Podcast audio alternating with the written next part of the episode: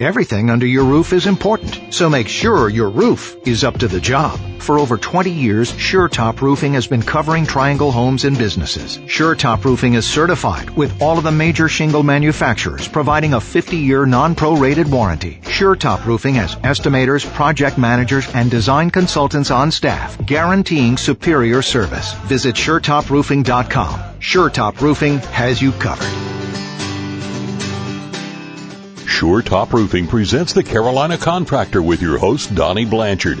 Brought to you by GAF Roofing, Shingles and Materials. We protect what matters most. And Mid-Atlantic Roofing Supply in Garner, a roofing supplier with a different approach.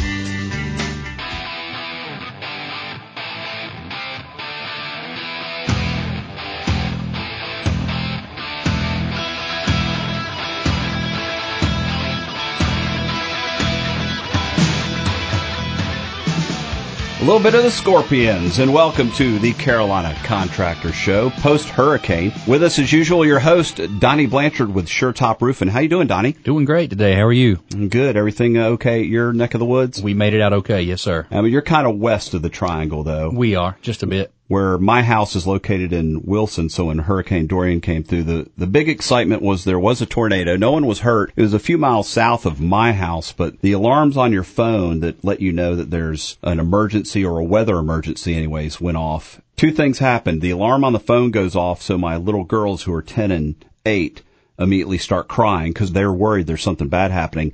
My son hears it holds his phone up and says, "There's a tornado warning. Can I go outside and look for it?" And the differences between girls and boys. And I noticed also coming into work on Friday, Donnie, I come up 264 to 64. Mm-hmm. I probably passed a hundred plus utility and line trucks. Oh yeah. Heading to the beach. Some of them were from the state, mm-hmm. and I noticed on some of the line trucks I saw a Tennessee plate.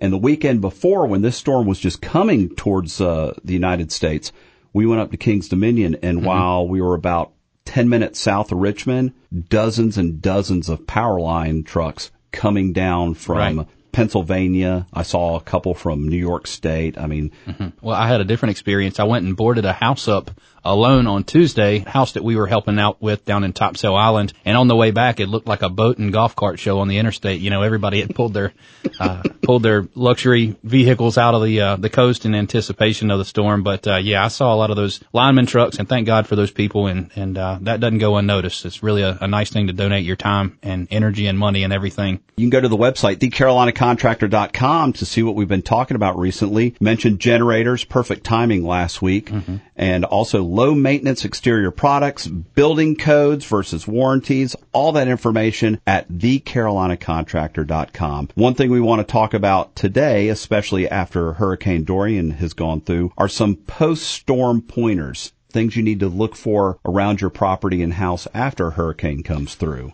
Well, we harp on this all the time, but inspect all four elevations of your house. Uh, people just don't look at their house enough until there's a reason to. So we recommend before a storm comes in and to photograph your house, take pictures of all four elevations and that way you can go through and if there's something hanging or dangling after a storm, it's kind of easy to identify that according to what the house looked like pre-storm. But a lot of folks don't know what kind of homeowners insurance policy they have, especially if they've never had a claim before. But something that went into effect a few years back, insurance companies started incorporating these one and two percent deductibles. So instead of a nice clean $500 deductible on your claim, you know, they go in and take your coverage A, which is the amount of homeowners insurance you carry, and they take 1% of t- or 2% of that, and they call that a wind and hail deductible. So in the event of a storm, your deductible will go up exponentially, and that's a big chunk, and especially if you're deciding if you want to file a claim or not. If you've got a $3,000 deductible and just a few missing shingles, it just doesn't make sense to have that claim on your record. Back when I was an insurance adjuster in my 20s, I didn't know this fact until then, but if you file a claim, even if you switch insurance companies, that claim follows you for the rest of your life. So having a, as little of a claim history as possible will help you on your monthly premiums and, and everything else in, in terms of what kind of company will cover you in a certain situation. So Donnie, the storm goes by. People want to know if their house, their roof is okay.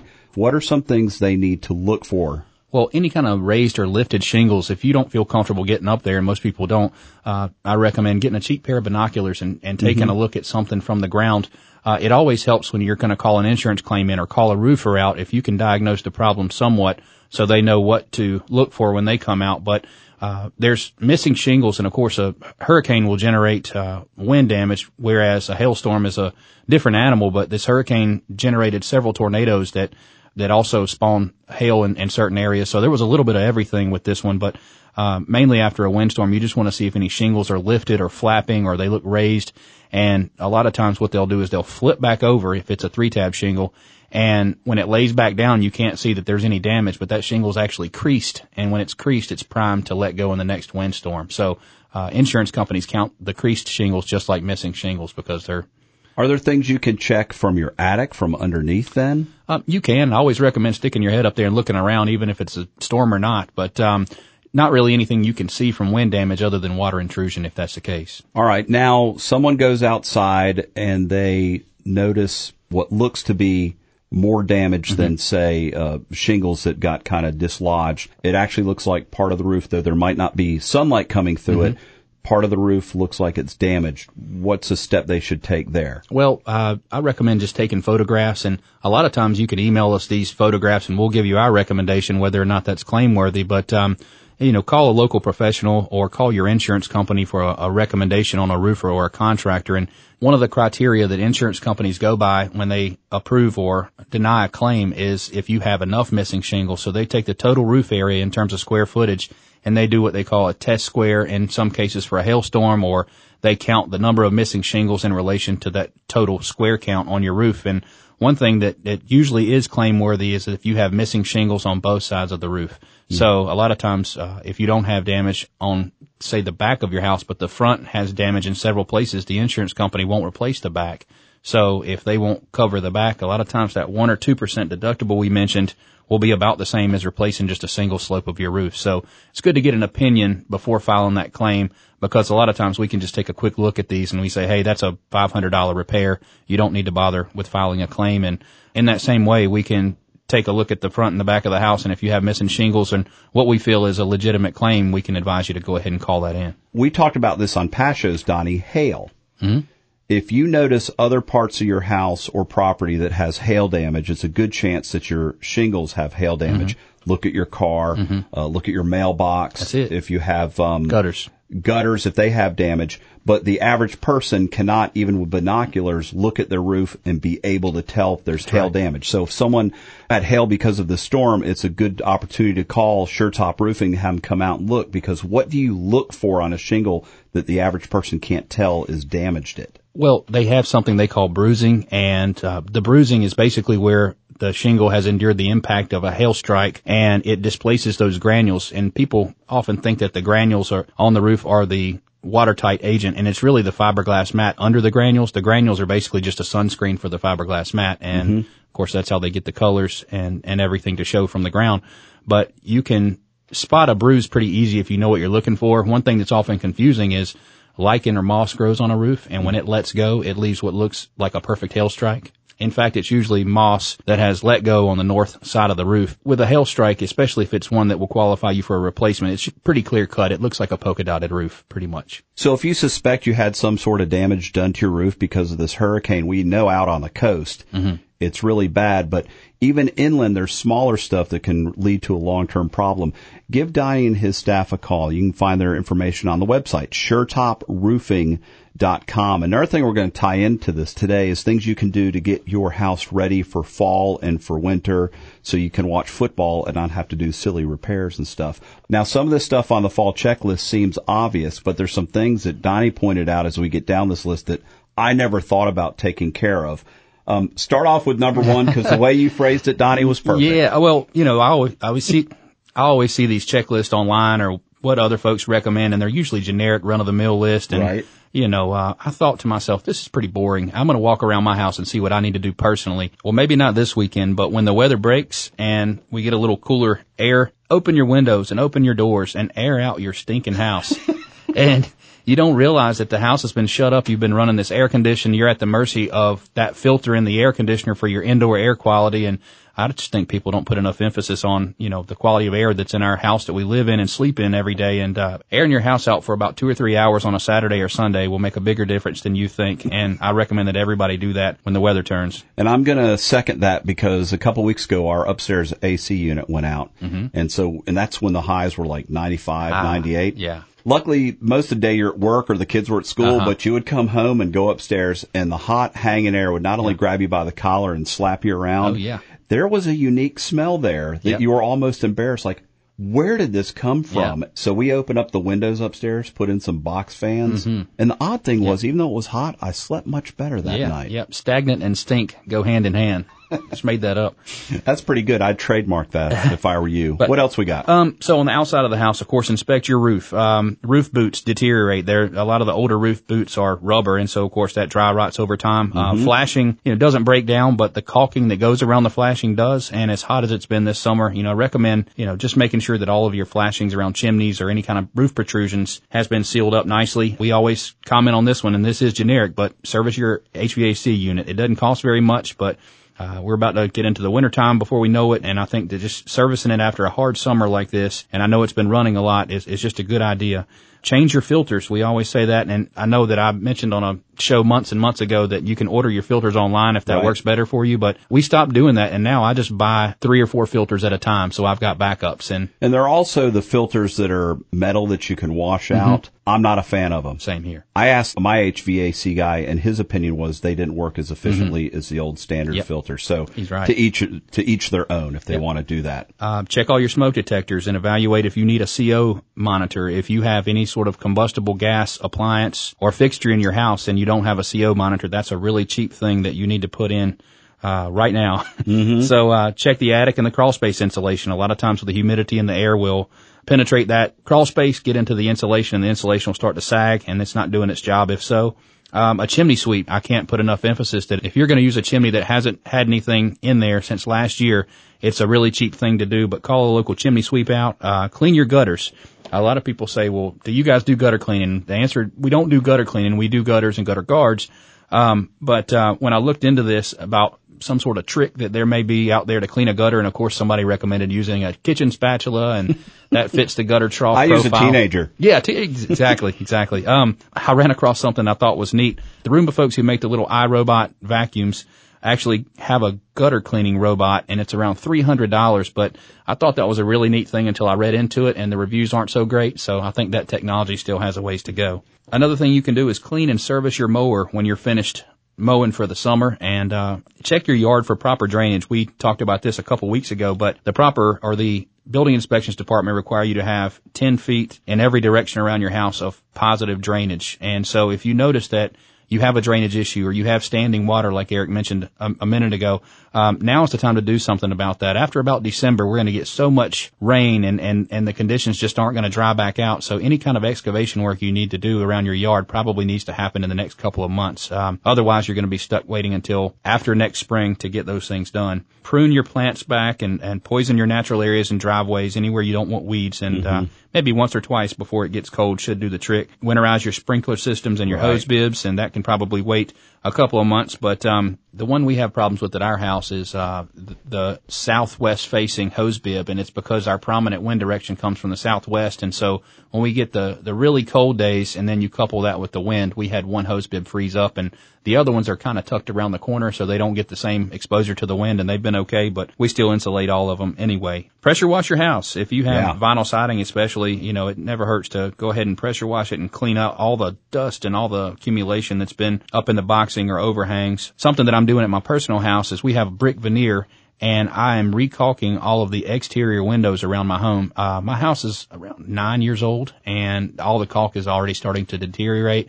Not so much under the porch because it has more cover from the sun exposure, but everything, all the windows that are out in the sun all day uh, long, those caulk beads are starting to fail. So vacuum your cobwebs. This is another personal. Vacuum those cobwebs out of the garage and all of the little insects and things that are born and live through the summer often find a nice place to, to check out in your garage. And, you know, just taking a vacuum cleaner and a ladder in the garage can make it look a lot better. It's like Um, a bug cemetery. it is.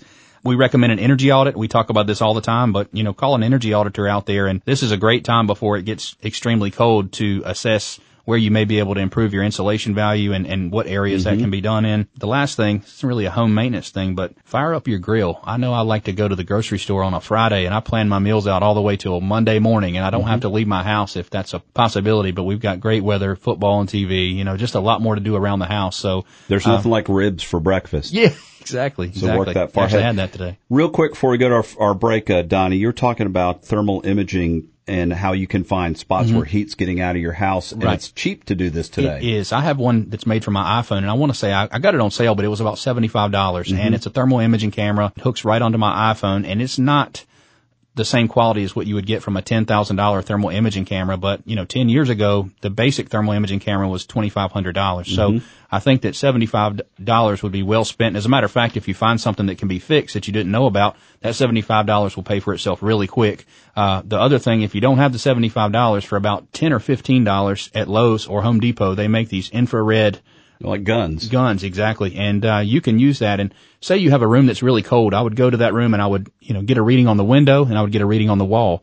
Then what you want to do is go up to the ceiling and around the exterior of your house. If you shoot that ceiling and the middle of the ceiling and the exterior portion of the ceiling have different temperatures, it's probably telling you that your insulation has been compromised. Say the wind has blown your you know, up through your overhangs and blown your insulation back towards the middle of the house. Mm-hmm. And, and that happens more than people realize. But, you know, that just speeds up the heat transfer or the heat loss in the winter. And, and it's important to know that. All right, a lot of these tips kind of uh, obvious, but you have a little list. You can find it at the website, thecarolinacontractor.com. It's yep. pretty easy for us to forget little stuff that can have a big impact before cold weather comes in. Speaking of thecarolinacontractor.com, we take questions there. Go to the website to submit your question about your house. Doesn't have to be your roof. Donnie knows a lot about many things. We're going to answer some of those next, so hang on. We'll be back with more The Carolina Contractor presented by Sure Top Roofing. Everything under your roof is important, so make sure your roof is up to the job. For over 20 years, SureTop Roofing has been covering Triangle homes and businesses. SureTop Roofing is certified with all of the major shingle manufacturers, providing a 50-year non-prorated warranty. SureTop Roofing has estimators, project managers, and design consultants on staff, guaranteeing superior service. Visit SureTopRoofing.com. SureTop Roofing has you covered. Welcome back to the Carolina Contractor with your host, Donnie Blanchard, presented by Sure Top Roofing. And it's our favorite time of the show, answering questions you've submitted to thecarolinacontractor.com. And if you have a question about your roof, Donnie from SureTop Roofing can definitely answer it. But Donnie is a renaissance man. He can answer questions about the inside of your house, under your house, the sides. All right, question number one submitted to Donnie was, we are planning on doing a new roof this fall, which Donnie said is a good time of year to do it. Yep. We're fans of radiant barrier, but our attic is nearly impossible to retrofit from the inside. Could we do radiant barrier under the shingles? No, you can't do radiant barrier under the shingles. Radiant barrier oftentimes is a vapor barrier as well. So it would be a big mistake to put that radiant barrier down on top of your plywood and uh, oftentimes the underlayment that we use, it makes a concession so that the house can breathe. And uh, it doesn't sound like your house should be able to let condensation out in that same area, but there is a thing to trapping all that moisture in your attic that could cause mold problems. So radiant barrier is not intended to go under the shingles. And um, the way most people install radiant barrier is they tack it to the underside of the rafters in their attic. And what that does is as the heat transferred through the shingles, through the plywood, and into the attic space, it traps that heat in the rafter cavity. We talk about passive ventilation all the time, and, and what that mm-hmm. passive ventilation is, is when the air flow comes in through your soffits, uh, or down at the overhang area, and it travels up to the, the ridge and escapes out of a ridge vent. This radiant barrier traps all that in the attic cavity, so it gives it a nice channel to move from point A to point B. And what makes uh, the radiant barrier work is that that space in that cavity. So an airspace actually has an R value, and we'll get into that with another question. But um, radiant heat, by definition, is an electromagnetic radiation that travels in a wave form across a void. So that void, either an airspace or gas or a vacuum, uh, that void is totally necessary for it to do its job. If you put radiant barrier under shingles, the shingles are in contact with that radiant barrier. So the sun heats the shingles up, the mm-hmm. shingles heat the radiant barrier up, the radiant barrier heats the plywood up, and basically just defeats the purpose. So you go from uh, an airspace that would work well to conductive heat transfer, which is about the fastest way it can happen. So definitely not an option underneath the shingles. The one way you can make this happen if you have, say, a metal roof or if you want to rebuild a roof deck is you can put the radiant barrier down on top of the plywood. You can actually put two by fours on top of that, top the two by fours with new plywood. So you're basically resheeting your entire roof to get an inch and a half airspace to make the radiant barrier hypothetically work up there if that is the only option in fact, but you're talking, you know, a couple thousand dollars to resheet the roof and I'm not sure that the payback is there for what the radiant barrier will, will save you. You just broke your pen, didn't you? I did. Donnie just broke his pen on the air. It's kind of embarrassing. I didn't know my own All right, strength. we're talking about R value, and as you uh, referenced another question on a previous show, Donnie mentioned certain R values for insulation. Does everything have an R value in a house? It does. That was a great question, and um, just never think to talk about it. But everything in your house uh, has an R value, and R value again is resistance to heat flow. So you know whether your house is gaining heat or losing heat, whichever you're going for, um, you know everything has an R value that can be calculated. Uh, for instance. We talk about our wall cavity on a two by six exterior wall. We do one inch of spray foam and that's about an R7 and we put an R19 behind that. So we're getting as much as an R26 on our exterior walls on the house envelope. And some things we talk about all the time are windows. Windows have a, a at best about an R value of three. So that's why when you see a HVAC guy, he normally puts his supply registers right in front of a window because that's the main area the heat transfer takes place.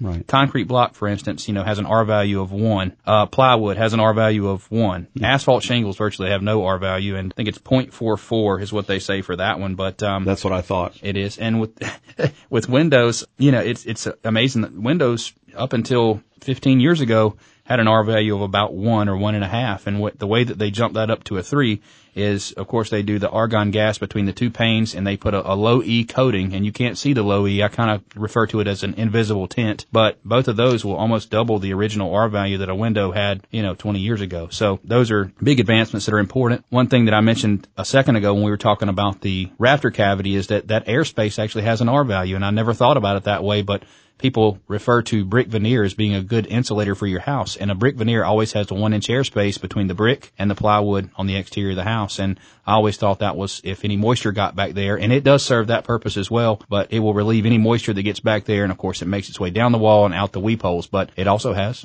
uh, insulation value. There you go. We're not only informational, we're educational here at the Carolina Contractor Show. Next question for Donnie. We have a utility sink that we rarely use and it has an awful odor. Can we do anything about that? So I talked to these folks over the phone and I did not go out to see this, but uh, my suspicion was that since they don't use the sink very much, the P-trap under the sink keeps water in it all the time. And if you don't use the sink very much, that water in the P-trap can evaporate. Well, what's on the other side of that is sewer gas. And so the P-trap is made not just to catch wedding rings when you drop them down the sink, but a P-trap is made uh, that when you turn that faucet off, uh, slight amount of water is in that P trap and, and basically it's a barrier between your septic system breathing back into the house and, uh, and, what was going on is that, that exactly that their water in the P trap had evaporated. So I just told these folks to set yourself a reminder to, to turn that sink on just for a couple of seconds. Uh, whenever you pass by, and that should keep that from happening again. My kitchen sink sometimes gets an odor, and it drives my wife crazy because we're always cooking meat on the weekends, and you know when you're trimming your chicken up, if you got a little chicken fat that gets down in there or something, uh, you know it'll just kind of hang in that on the bottom side of that drain, and immediately now when I smell it, I know exactly what it is. But my wife says, "Call the plumber. You know we've got to take this whole sink apart, and something's dead in there." And uh, I said, "Oh, sweetheart, I'm a plumber. Didn't you know that? You know?" And uh, anyway, so uh, when she walks away, of course, I call the plumber, like, "Hey, what can I do?" And uh, anyway, the plumber tells me he says, "Just boil a big pot of water and just try pouring that down the drain. And if that doesn't work, I'll I'll come tomorrow." So of course, I did that, and it worked like a charm. No stinky sink. Great advice right there. All right, another question submitted to thecarolinacontractor.com. We have someone designing our house and we've incorporated some of the things you've talked about like the conditioned crawl space and insulation package. Are there any tips you can give us on small stuff? I thought it was very cool that they reached out to me during the design phase. A lot of times people call me when their plans are already set in stone, but um, one thing I mentioned to them is that you want to go with two by six exterior walls. That adds 50% more insulation and it is just a no brainer. I don't want to go into uh, the other options with the two by six exterior walls, but um, if you get the architect to call that out, you know, a lot of that extra stuff can be done in the field on the fly. I recommend building a chase and you want some place in your house where you have an interior wall and uh, one thing we like to do is have a, an interior wall that lines up with the first and second floor, and we run as big of a pipe or as big of a conduit, say four inches, from the crawl space all the way to the attic. Because as technology changes, you know, different things may be available in 20 years that we don't even know about right mm-hmm. now. And if you ever have to come in under your house and you want access to the same thing on the first and second floor, that that's cheap genius. piece of PVC, you know, it'll be there forever. So you can you can do a lot with a four inch pipe. Grab bar blocking is mm-hmm. something that is a big deal. I used to be a big fan of just putting it everywhere, but it really cuts down on your insulation value when you've got these two by tens in the wall taking up space where insulation would go otherwise. But it's a, it's a good thing to go in a bathroom and get a good feel for where your towel bars are going to be. Or say you're going to be 75 in 10 years and you may want to put a handicap bar somewhere in a bathroom or just something like that. And it's always good to plan what's going to be behind the sheetrock so you have something to anchor into. Take tons of pictures when you're doing the home build. And my favorite time to go overboard is after the framing is complete, you have plumbing, mechanical, and electrical that follow. Once those inspections pass, you're going to insulate and drywall, so you'll never have another chance to see in through the walls. But I, uh, always tell folks, you know, get a, a digital camera or use your phone and take as many pictures as humanly possible because one day you're going to need to know what's behind that wall, if there's a wire in that place, and if you want to hang something, really cuts down on the chances of damaging anything. Here's something I like to do at my house. This is personal preference. I'm not preaching. If I had a water leak and I had to cut out some drywall mm-hmm. or fixing something, we write Bible verses on the um, oh, studs so cool. and stuff. Yeah. And then seal it back up so one way we like to say, hey, we've we've got our house protected this way too, but yeah. in the in the future, who knows? Someone's got to repair the same thing. They cut it open. They're going, hey, look at that! What really an interesting neat. thing to leave behind. So cool, yeah. Just yeah. one things we do. Well, if you have questions, go to the website thecarolinacontractor.com.